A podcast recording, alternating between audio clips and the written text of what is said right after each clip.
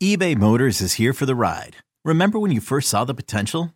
And then through some elbow grease, fresh installs, and a whole lot of love, you transformed 100,000 miles and a body full of rust into a drive that's all your own. Look to your left, look to your right. It's official. No one's got a ride like this. There's nothing else that sounds like, feels like, or looks like the set of wheels in your garage. With over 122 million parts, you can make sure your number one ride or die stays running smoothly. So there's no limit to how far you can take it.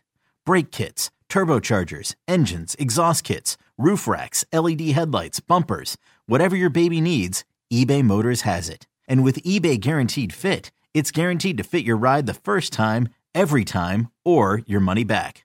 Plus, at these prices, well, you're burning rubber, not cash. Keep your ride or die alive at ebaymotors.com. Eligible items only. Exclusions apply. This episode is brought to you by Progressive Insurance. Whether you love true crime or comedy, celebrity interviews or news, you call the shots on what's in your podcast queue. And guess what? Now you can call them on your auto insurance too with the Name Your Price tool from Progressive. It works just the way it sounds. You tell Progressive how much you want to pay for car insurance, and they'll show you coverage options that fit your budget. Get your quote today at progressive.com to join the over 28 million drivers who trust Progressive. Progressive Casualty Insurance Company and Affiliates.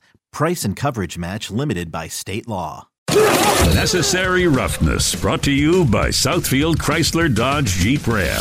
With 11 year NFL veteran, Big Ten Offensive Lineman of the Year, and captain of the National Championship Michigan Wolverines, Jon Jansen. And 10 year NFL veteran, two time Pro Bowl offensive tackle, and Super Bowl champion with the Green Bay Packers, TJ Lang. Now, here's Jon Jansen and TJ Lang.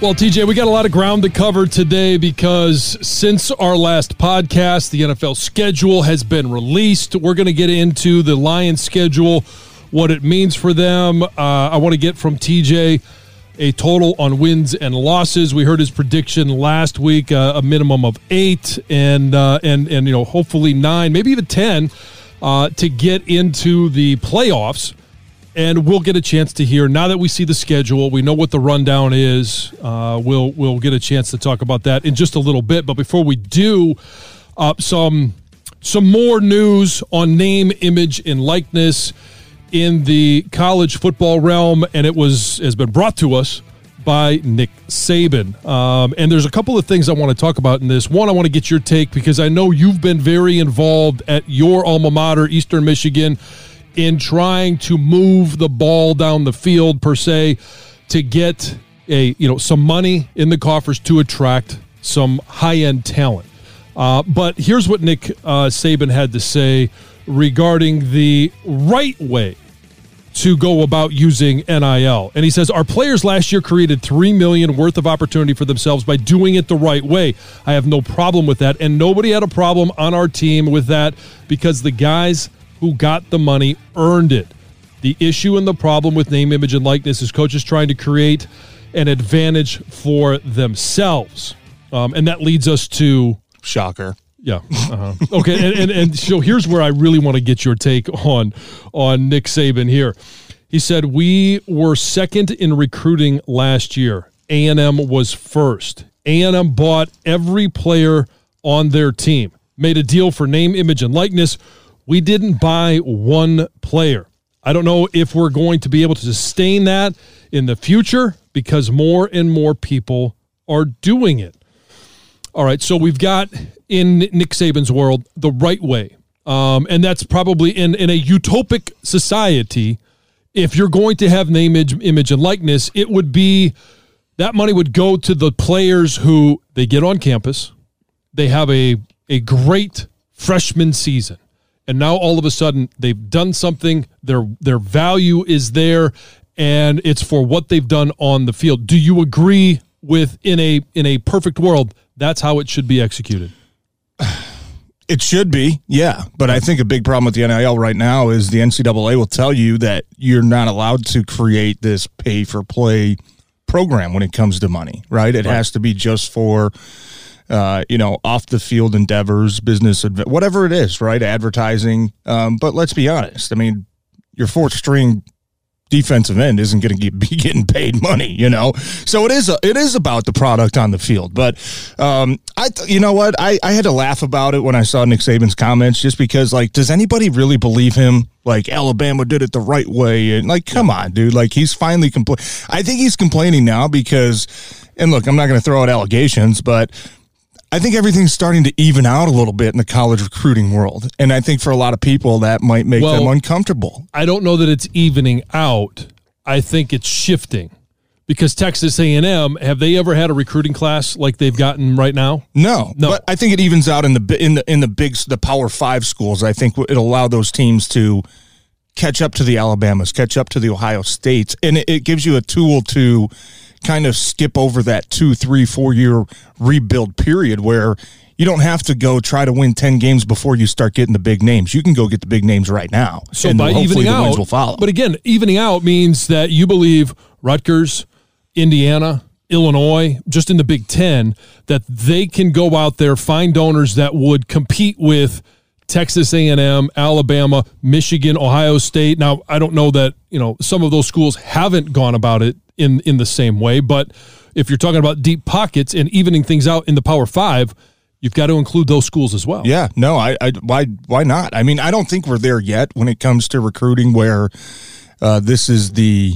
you know the, the number one um, motivator for kids to decide a school. I think kids ultimately still want to go to good programs and wins and play for good coaches.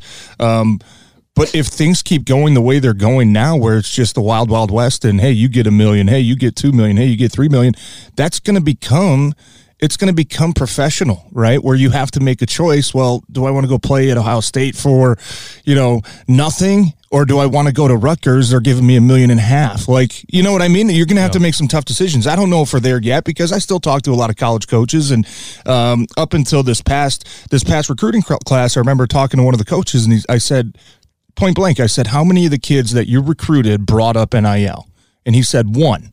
And we recruited, you know, we offered 30, 40 kids. We had one kid bring it up, and he was a transfer coming from a big school that, you know, wanted to play, but also wanted to make a little bit of money. So that kind of told me where, um, well, you know, I don't think it's all about the money yet, but I think we are going to get there. And I think absolutely, if you're a small school, especially if you're a small, you know, a Vanderbilt, a, a Rutgers, in Illinois, if you have big donors that are going to come help get you big players into that program, it's going to help you. And I think that that it, from that sense and that point of view, I think it will help sort of even the disparity, at least from the you know the Alabamas of the conferences to the Vanderbilts of the conferences. I think I think those gaps will start to close a little bit just from the the type of talent that you can now bring in with this NIL and the money that you wouldn't have been able to get these kids two, three years ago. Now you actually have a chance. Well, and so I, w- I do want to bring up a situation because uh, the NCAA has tried to clarify rules that it is not supposed to come from a collective. Like this isn't supposed to be a recruiting tool, right? Um, and you know, there's God, there's so many different ways that that you could take what the NCAA has said. Um, and ways around the rules and lawsuits that they face if they try and enforce some of these rules. But you were, um, when Caleb Williams, I, believe that was the quarterback at Oklahoma, entered the transfer portal after Lincoln Riley left. You and I believe it was Charlie Batch and, and maybe some of your comrades over there uh, in Ypsilanti um, had, uh, and, and I don't know if it was tongue in cheek, if it was legit, but you had offered a million bucks if he wanted to come to Eastern Michigan. Yeah, and we thought that was a big number before all these, you know, three, four, five million dollar rumors started coming out. We were like, oh, I don't know if we can get that high. But yeah. no, I mean, it was a uh, we we we viewed it as a chance to, you know, kind of get ahead of the curve when it came to Eastern Michigan and the MAC, yeah. where we we knew there was probably a 99% chance Caleb Williams was not want, didn't want to come to no, Eastern Michigan, but right? created a conversation about cre- Eastern. We created a conversation and I think what that let other people know too is that hey, maybe you've never even heard about Eastern Michigan, but hey, look, they're willing to, you know, kind of get in this game a little bit too. So that was kind of our goal. I think we probably went around, about it the wrong way. I'm sure there were some violations. I think so. I, that's my question. Did you hear from the NCAA? No, because I, I think because Caleb Williams never responded, and I yeah. think he couldn't respond. Right? I think yeah. he's. They probably got lawyers telling him what you can and can't do. But um, we got a little ahead of ourselves. We got excited. We said, "Yeah, let's go make a splash, man. Let's get our name out there. Let these kids know that you know we want to be involved in this as well." It's a battle. I mean, it's you know just going through different you know, you talk to coaches, you talk to administrators, you talk to uh, people from the NCAA, and it's just like it's wide open right now. I mean, this thing's taken off so quick and so fast. Like, and I to to Nick Saban's point, I'm kind of with him on when is enough enough? You know, at what point is this just going to boil over and just get completely out of control? I don't know what the regulations are uh, that they're going to have to put in place to kind of control this, but um, right now it's just, I mean, it, it's making a lot of people uncomfortable because you know, you, you think about college sports and how raw it is and how uh, real it is, right? Just kids going out there and playing for the love of the game and that whole narrative. Um, but it's college sports is a billion dollar industry, right? It's always been a profession for a lot of people. So um, I have no problem with kids getting money for, um, you know, whatever they deserve, whatever you bring to not only your, your university, but what you can bring to other businesses. I mean, there's you know, there's soccer players that are signing for a ton of money. High school, I think it was high school um, twin sisters. I can't remember the names, but just a couple days ago signed a deal with Nike. Yeah. You know, and it's like, well, they can go endorse and make them money. Like that's just how it should be. So I don't know what the answer is going to be. This thing, I think it's going to continue to keep getting uglier and uglier. Um, you know, before uh, before it gets better. But I mean, it, it, they just opened a can of worms right now, and this thing is I mean, it's like taking the speed limit sign off the highway and everybody's just going 150 right now. How do you get them back to 70 and 80? Yeah. I don't know how you do that. Well, you got to come up with some rules. You got to you got to, you know, reestablish what that speed limit is and then you got to find a way to enforce it.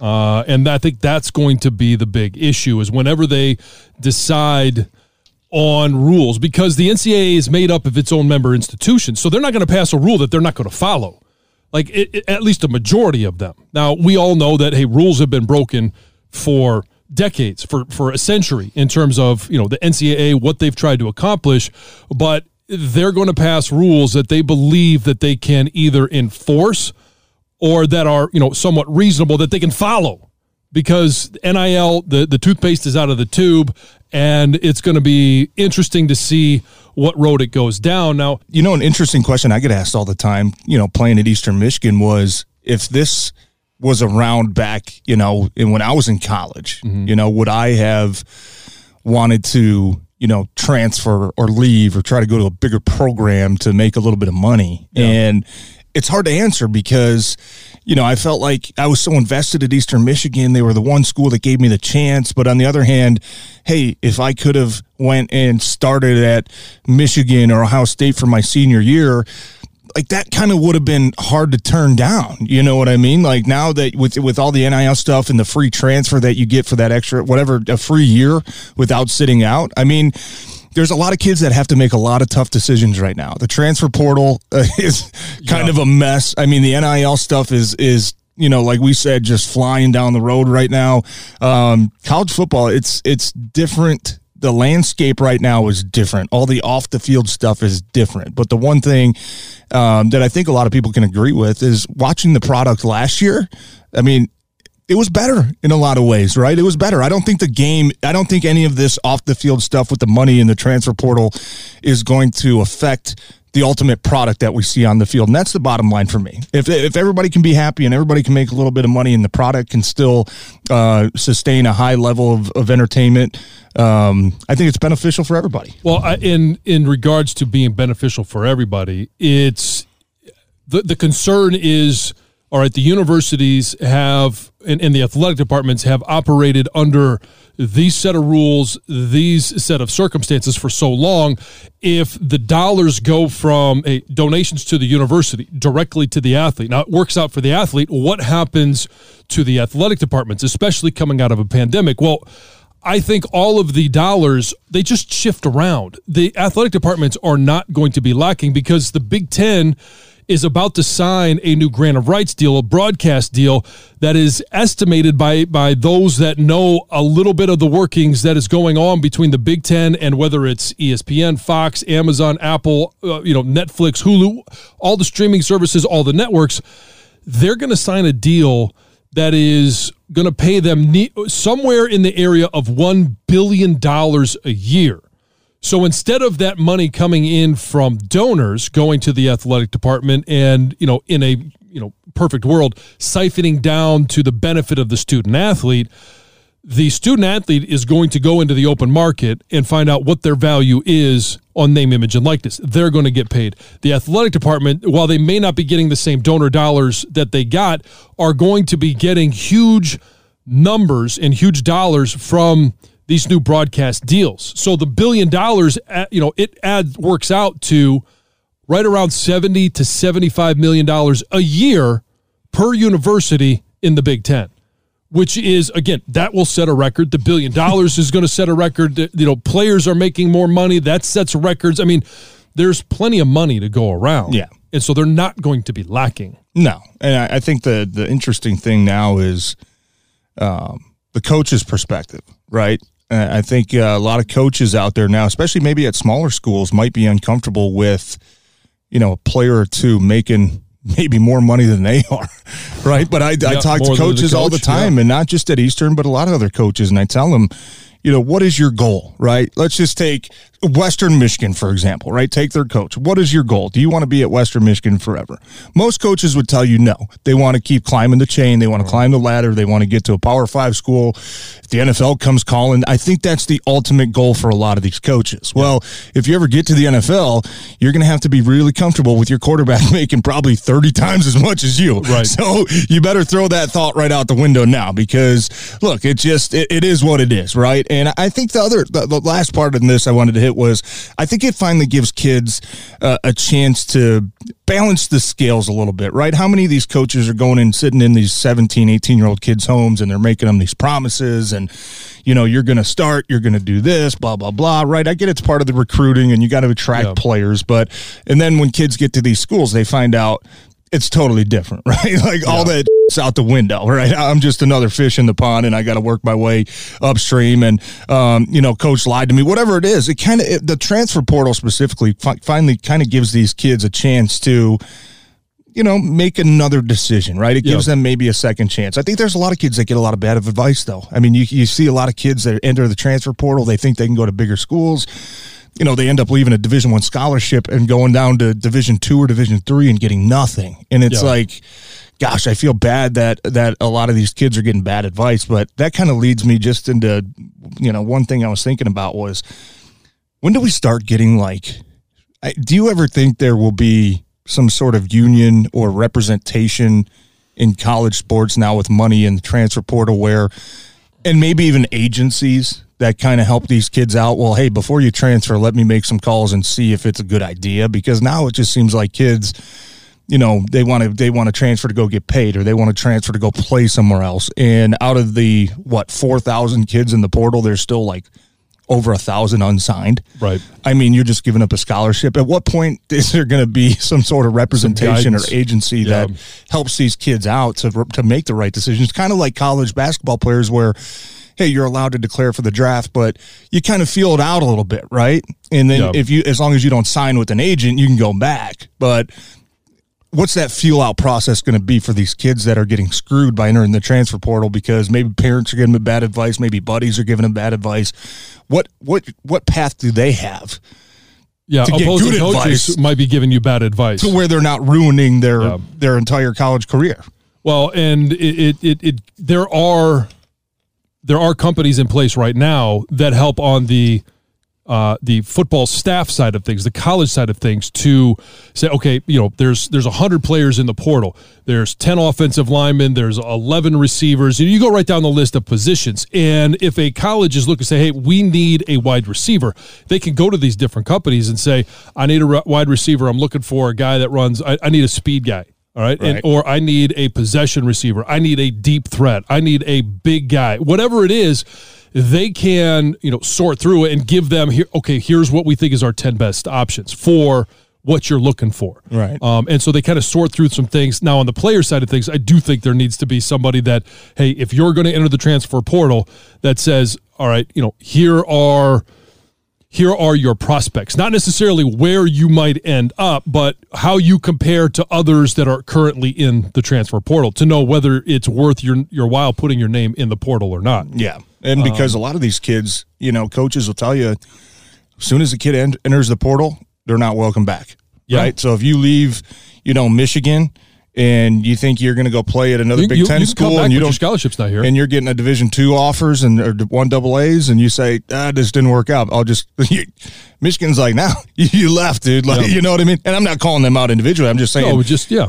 on the whole, I think a lot of co- a lot of colleges are like that. You leave, you put your you put your name in the portal, you're forfeiting your scholarship, and guess what? If we fill it, we fill it.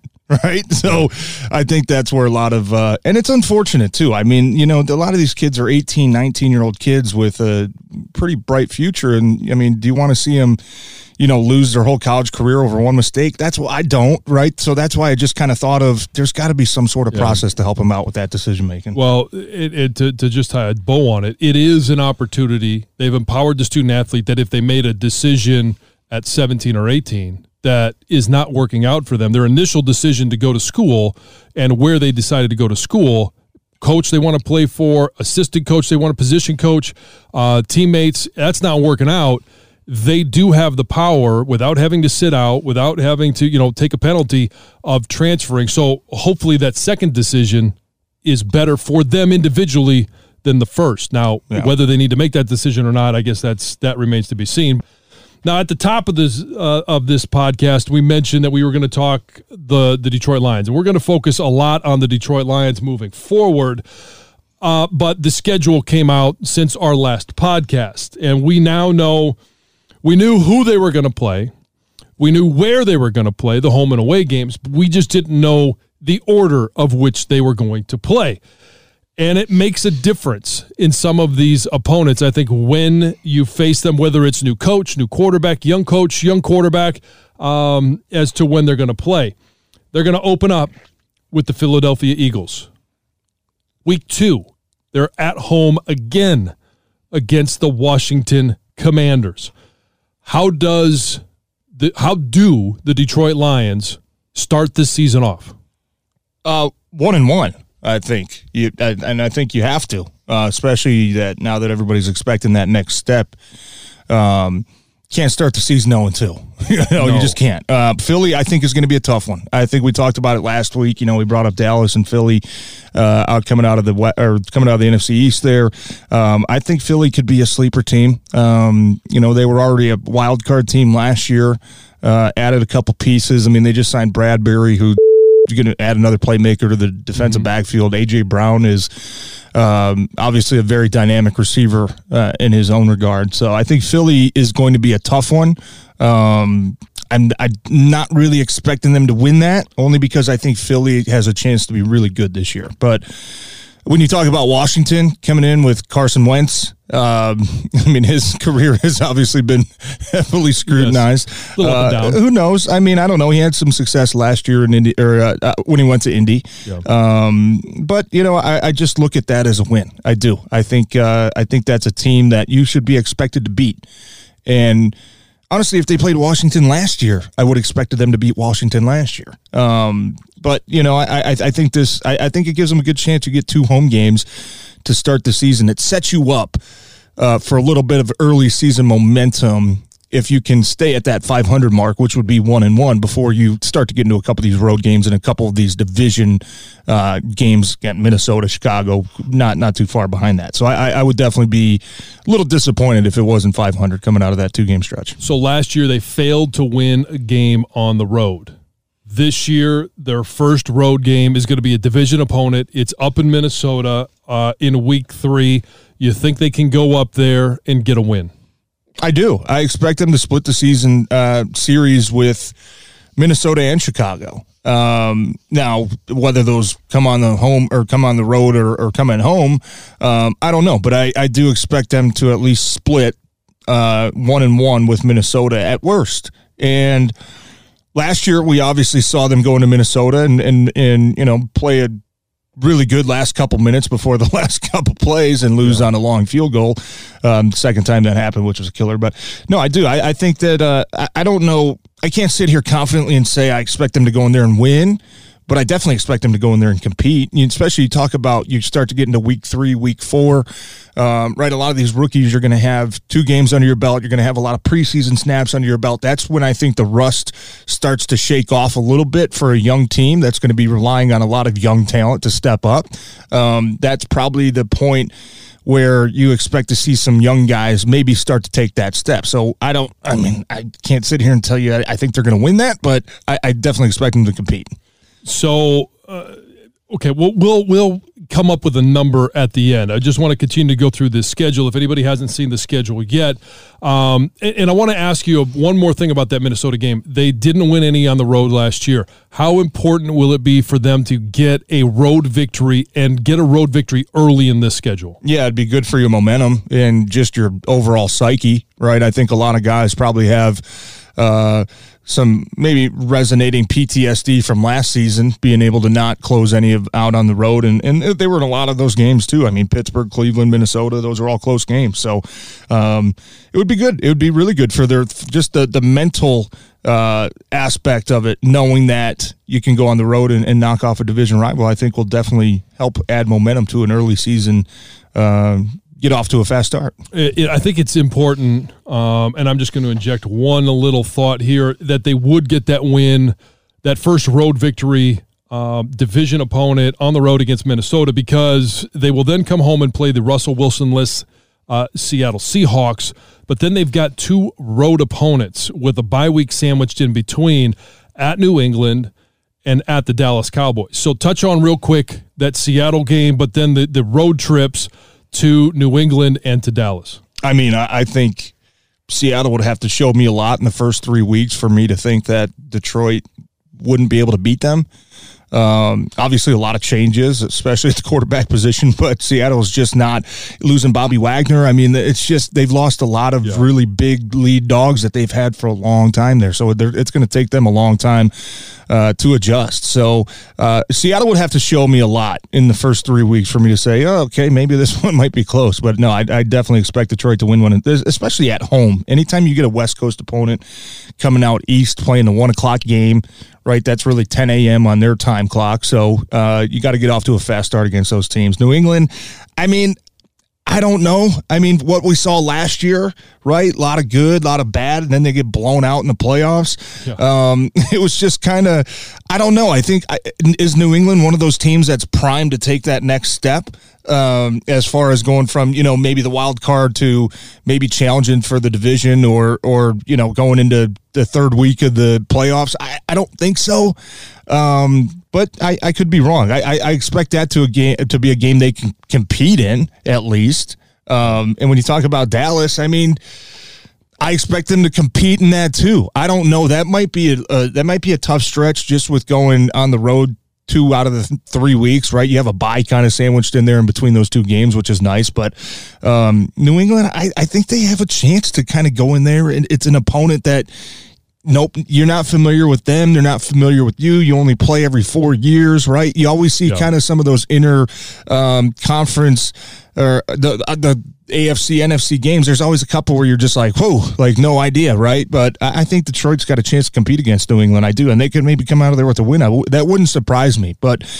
When it comes to Dallas, I think that's going to be a tough one. I mean, obviously, you're coming off a bye week, and sometimes it takes a little while to get the juices going again, right? After, especially an early season bye, which stinks. Yeah. I mean, see, I always like the early season bye. I, I like splitting it up, man. I think the perfect bye was like week 10. I like getting nine or 10 games out of the way, take a break, come back, finish strong with the six, because now you got to go what? You got to go five, break, and then you just got to go 12 straight, rip them off. I mean, that's that kind yeah, of stinks. The thing about the Lions schedule though is with the Thanksgiving Day game, which they'll play the Bills right, this year. mini bye. It's yeah, a mini bye. So if you get one at week five, then you get one, you know, week what? What is it? Twelve or thirteen? I forget which weekend uh, the the Thanksgiving Day falls on, but um, it kind of gives you almost that double bye, and it's you know equidistance from the front of the schedule to the end of the schedule. Yeah, it's a little bit of advantage. I, I will say that. I, I, forgot about that, the Thanksgiving Day games. But let me inter- interject real quick. What was one thing that, as a player, when the schedule came out, what were maybe one or two things that you looked at?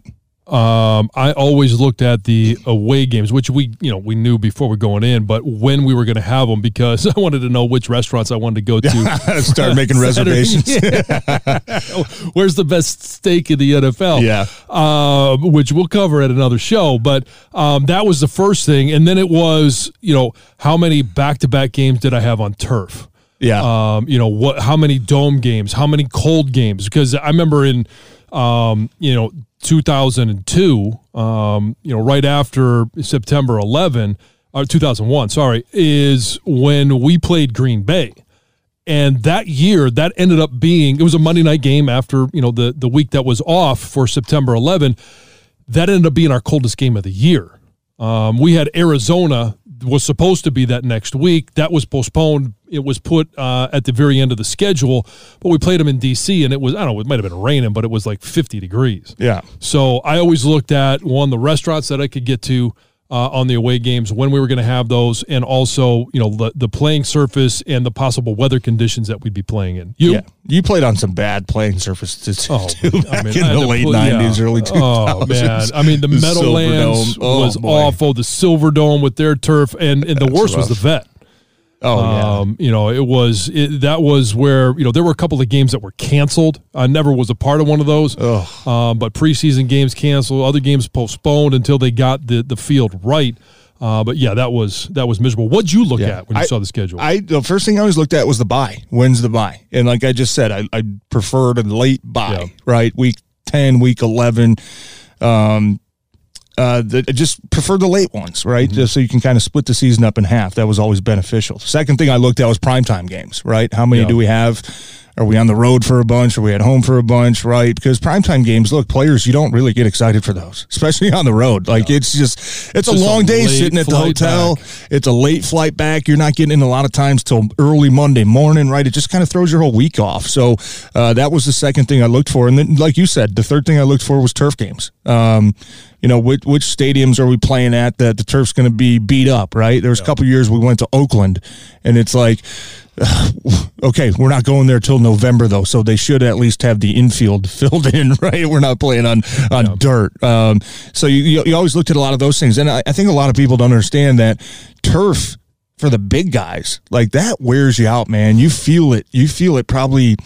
I mean, for me, if I had to put a percentage on it, I'd say I was probably 50 to 60% more sore after a turf game than I was playing on grass. Oh, absolutely. And it depended on like what time of your career you were doing right. that. hips back joints everything. That turf is just it's firm right? So it just kind of throws a little lot more a uh, lot more stress on your joints. But that was one thing that i i, I actually defended coach patricia about this because he used to take a lot of when you know lions were out practicing outside in December and it's 15 degrees out there and yeah. people didn't understand and I'm like guys like he it's does grass. it for the big guys. It's grass. It's soft. Like it's better for your joints to go out there on a Thursday and be on the grass than it is to spend 2 hours in the indoor on turf because your big guys are going to feel it for a couple days. So that was something that uh, coach Patricia did really well that I've always defended him for. But those were my three things. Bye week primetime games turf games. And I had one year that was awesome. I can't remember which year it was, but I think we ended up playing out of the 16 games, we only played one turf game.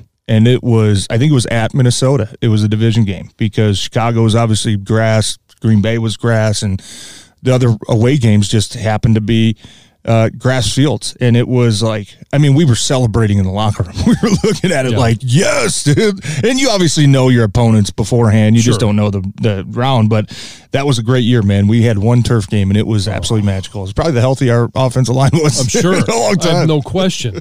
Um, and so I, I know a lot of people have seen the schedule, and I'm gonna I'm gonna speed through it just a little bit so we don't make it uh, a labor uh, in terms of 17 games. We've talked about everything up to the to, to, the road trip with the Cowboys. You've got two games after that that are at home: Miami, Green Bay. Two more on the road: Chicago and the New York Football Giants. You got the Bills game, which is a Thanksgiving special. Jags, Vikings. All three of those games are at home. You go on the road for two more: the New York Jets at Carolina. and then two division opponents to finish out the schedule one at home against the Bears, and then on the road at Green Bay. Of the remaining, you know, what, 10 game, 11 games that we didn't already talk about, which one are you most excited about? What's the most winnable? What's the most losable? Winnable, I would have to say either one of the Chicago games. Well, I mean, gosh, you got a lot of them. Yeah, you, got you got the, the Jets, you got the Jags. Um, Jeez, I okay. Most winnable Jaguars. You Yeah, get them at Jags at home, home. right? It's in December. I mean, obviously Ford Field's an indoor venue, but Jacksonville having to come up north and deal with probably going to be cold Travel. December Yeah. travel. Um, and uh, you know, I just don't really expect them to be very good again. So I, I would put that as the most winnable game. Um, and then look, I think the toughest game. I don't think it's any surprise. Buffalo coming in on Thanksgiving. I think what Buffalo did last year.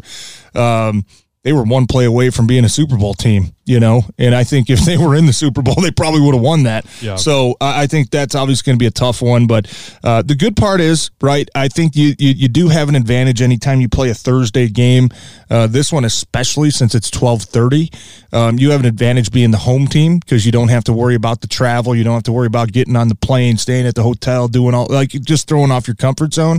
So um, that's always a good game where it feels like if you can get off to a fast start as the home team, like you can maybe surprise a lot of people. But I think Buffalo's just really damn good team, and I I mean I'd kind of put that as a as a tie with uh, week 18 at Green Bay. I, I think that's obviously going up there in January um, is just a hellacious place to play.